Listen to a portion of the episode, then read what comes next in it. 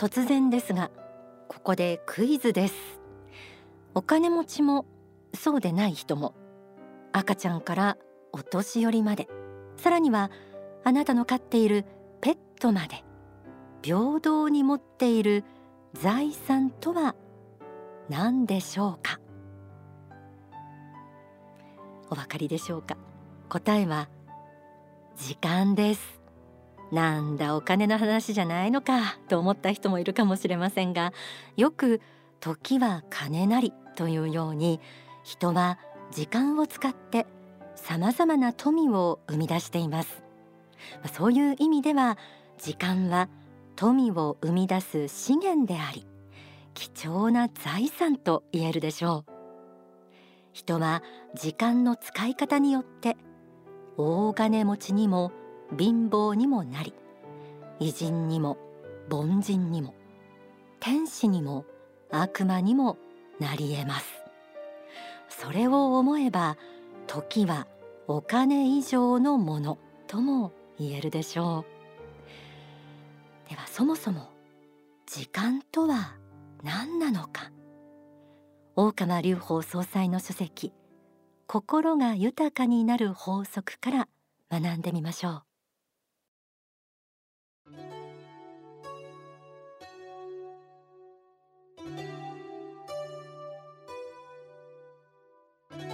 結局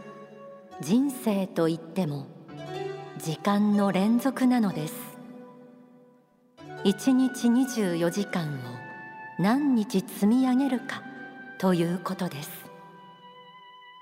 一生というのはだいたい3万日生きれば良い方でしょうか。この3万日ぐらいの手持ちの時間をどう使うかで、結局人生の成功失敗が決まるのです。人生は一日一日を大切に使うことの積み重ねであり、その一日は1時間あるいは15分1分の積み重ねです。その意味では毎日毎日をどのように組み立てていくかという、その使い方で人生は変わるのだと正直に思った方が良いでしょう。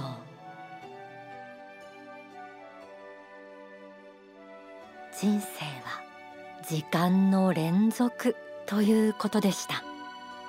もっと言えば、あなたの持ち時間が人生そのものということです。書籍「仕事と愛」にはこんな一節もあります。皆さんは砂時計を思い出すことができるでしょう。砂時計の砂はくびれた胴体部分を通ってさらさらと下に流れ落ちますが、その時間を作っている一秒一秒はまさしく純金です。金の砂です。その金の砂がこぼれ落ちているわけですが、それを皆さんは一体どのようなことに浪費しているでしょうか。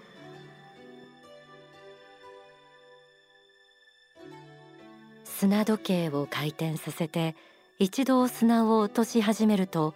とめどなくさらさらと砂は落ち続けます。その砂一粒一粒が自分の人生だと考えたことあるでしょうか。書籍ではその貴重な人生をどのようなことに浪費しているでしょうかと問いかけます。よく資産形成の考え方の基本として、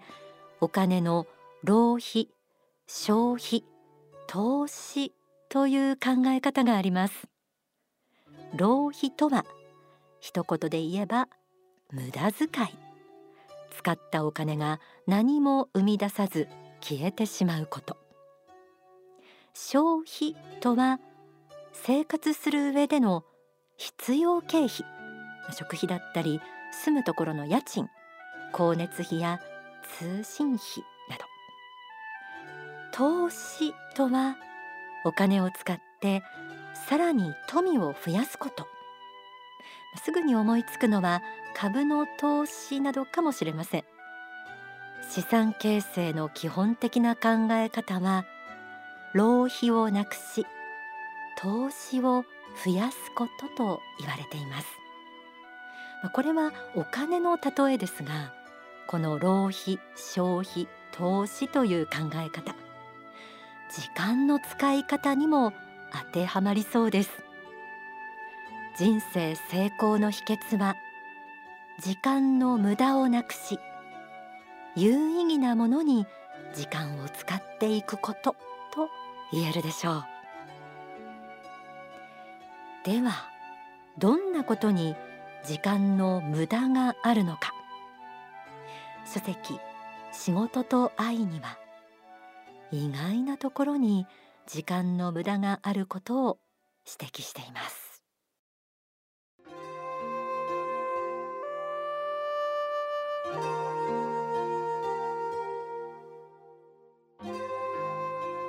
一日を振り返った時、一番無駄に使われているのは何の時間だと思いますか？睡眠という人もいるでしょう。食事という人もいるでしょう。入浴という人もいるでしょう。しかしながら、私があえて皆さんに申し上げるならば、食事や睡眠などの生活必要時間は無駄なように見えて意外にそうではないものなのです。それは生理的な欲求であり、それを無視しては必ず手厳しい報復が待ち構えているからです。皆さんが無駄に使っているのはむしろ皆さんの仕事の時間、あるいは勉強の時間だと思います。これが数十年にわたって考え続けてきた私の結論です。人が時間を一番無駄に使うのは無益なことにおいてではなく、自分が有益だと信じていることにおいてです。価値あること、値打ちあることをしていると自分では思っていることの中に一番の無駄があると思います。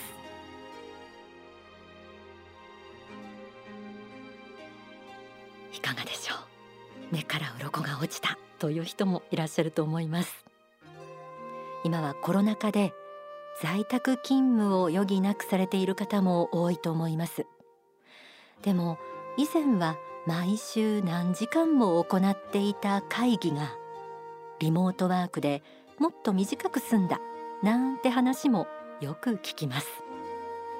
有益だ、大事だと信じ込んでいるからこそ、なかなか時間の無駄に気づかない盲点だったと改めて気づかせてもらえますよね。また睡眠、食事、入浴などの時間は無駄なようで無駄ではないとありました。これは先ほどの浪費、消費、投資の考え方で言えば消費、必要経費の部分にあたります。受験生や忙しく仕事に追われている人などはつい睡眠時間を削ろうなどと思いがちですが、結局は体を壊してしまい、それは長く続けられる考え方ではありません。お風呂に入って心をゆっくりリラックスさせる時間も人生には必要不可欠です。こうした観点をヒントに、自分の時間の無駄を見直してみてはいかがでしょうか。では次に、時間の投資とはどういうことでしょうか。投資すると時間は増えるのでしょうか。書籍「幸福への道標」を見てみましょう。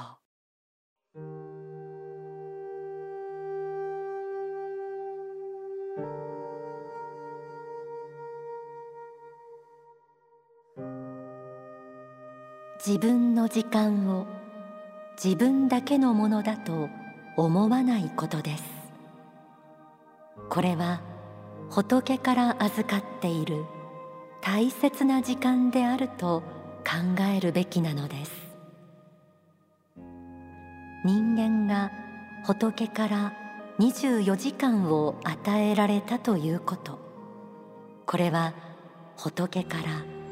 それだけのお金を預かっているのと同じです。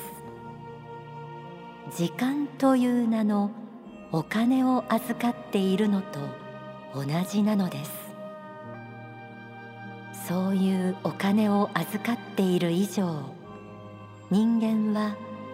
利子を払わなければならないことになっているのです。この利子とは何かというと、少しでも世の中のためになることをせねばならないということです。この世の中のためになることというのは何であるかというと、これが愛の行為です。利他の行為です。人間は与えられた時間を大切にして愛という名の利息を払っていく気持ちが大事なのです。そしてその利息を払っていくためには、自分の時間を単にあるがままに生きるのではなく、より素晴らしいものの中に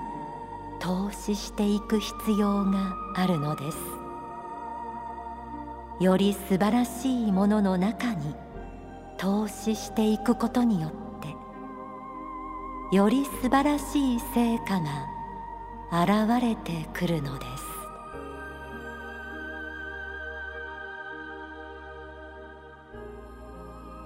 自分の時間は、実は仏から預かっている大切な時間。これは宗教的な真理です。銀行にお金を預ければ利子が支払われるように、仏から時間を預かっているなら、仏に恩返しをしていかなければいけません。その恩返しが世の中のためになること、愛の行為をすることだということでした。人に優しくしたり親切にしたりする、その愛の行為は相手の心にも残り、さらにその愛は人から人へと広がっていきます。愛の行為のために使った時間が無限に広がっていくようです。コロナ禍でなかなか外に出られずに、時間の使い方について考えている人増えてると思います。こんな時だからこそ自己投資に使ってみるのもいいかもしれません。未来の自分はどうなっていたいかを想像すると、今何に時間を投資すべきかが見えてくると思います。最後に、時間を最大限に生かす鉄則をお伝えしたいと思います。大川隆法総裁の法話から、驚異のリバウンド力をお聞きください。あなたの持っている資源は時間しかないんだというふうに考えてくださいと。自分の持っている時間も1週間とか10日とか1年とか考えたらちょっと難しければ1日でいいんですよ。今日1日でいいから、今日1日の持っている時間の中でどの部分を輝かせられるかということに集中するんです。毎日毎日これ以外考えなくても構わない。言葉を変えてもっと宗教的に言うとするならば、あなたの命が今日で終わると考えてください。今日で終わると考えたら、今日一日あなたはどう過ごしますか。この連続なんですよ結局ね。今日一日であなたの寿命が終わるとして、あなたは何をしますか、その時何をしますか、これを毎日問うてください。毎日これを問うて、これを1年2年3年、あるいは5年10年と続けていけば、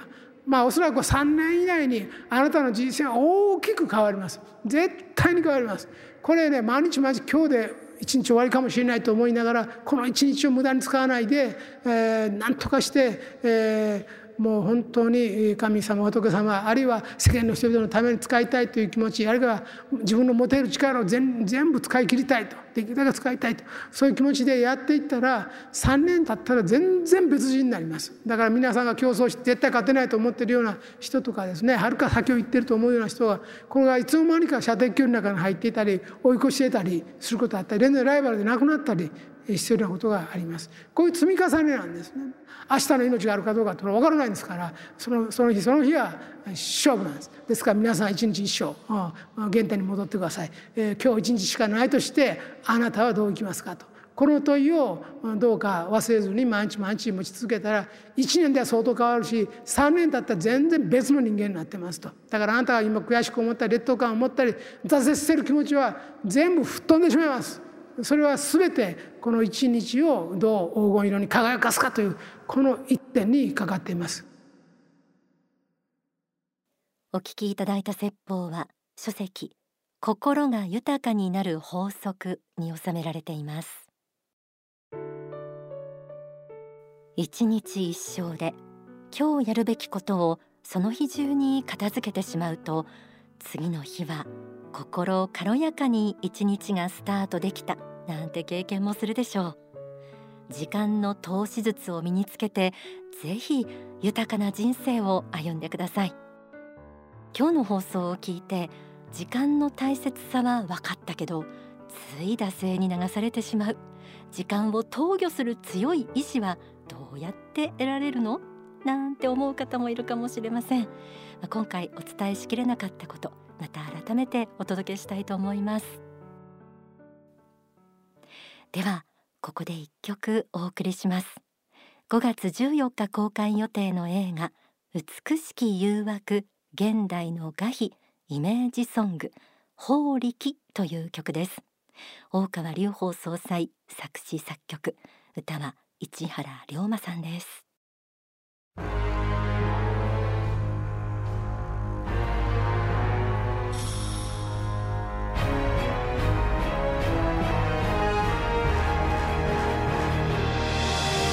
馬になど負けるわけには決して参らない。私は修行の途中にあるもの、魔性は立ち上がってくるだろう。しかしたかが人間界の欲にしか過ぎないものなのだから、打ち破れ法力で打ち破れ、その迷いを打ち破れ。人間の迷いなんてそんなにたくさんはあるものではない。信仰の窓沸かし、それが最初に来るだろう。そしてさらにこの世での魅力をそそろうとするだろう。貪欲の次が怒りであろう。怒らない。どんなことがあっても心は平静でなければなるまい。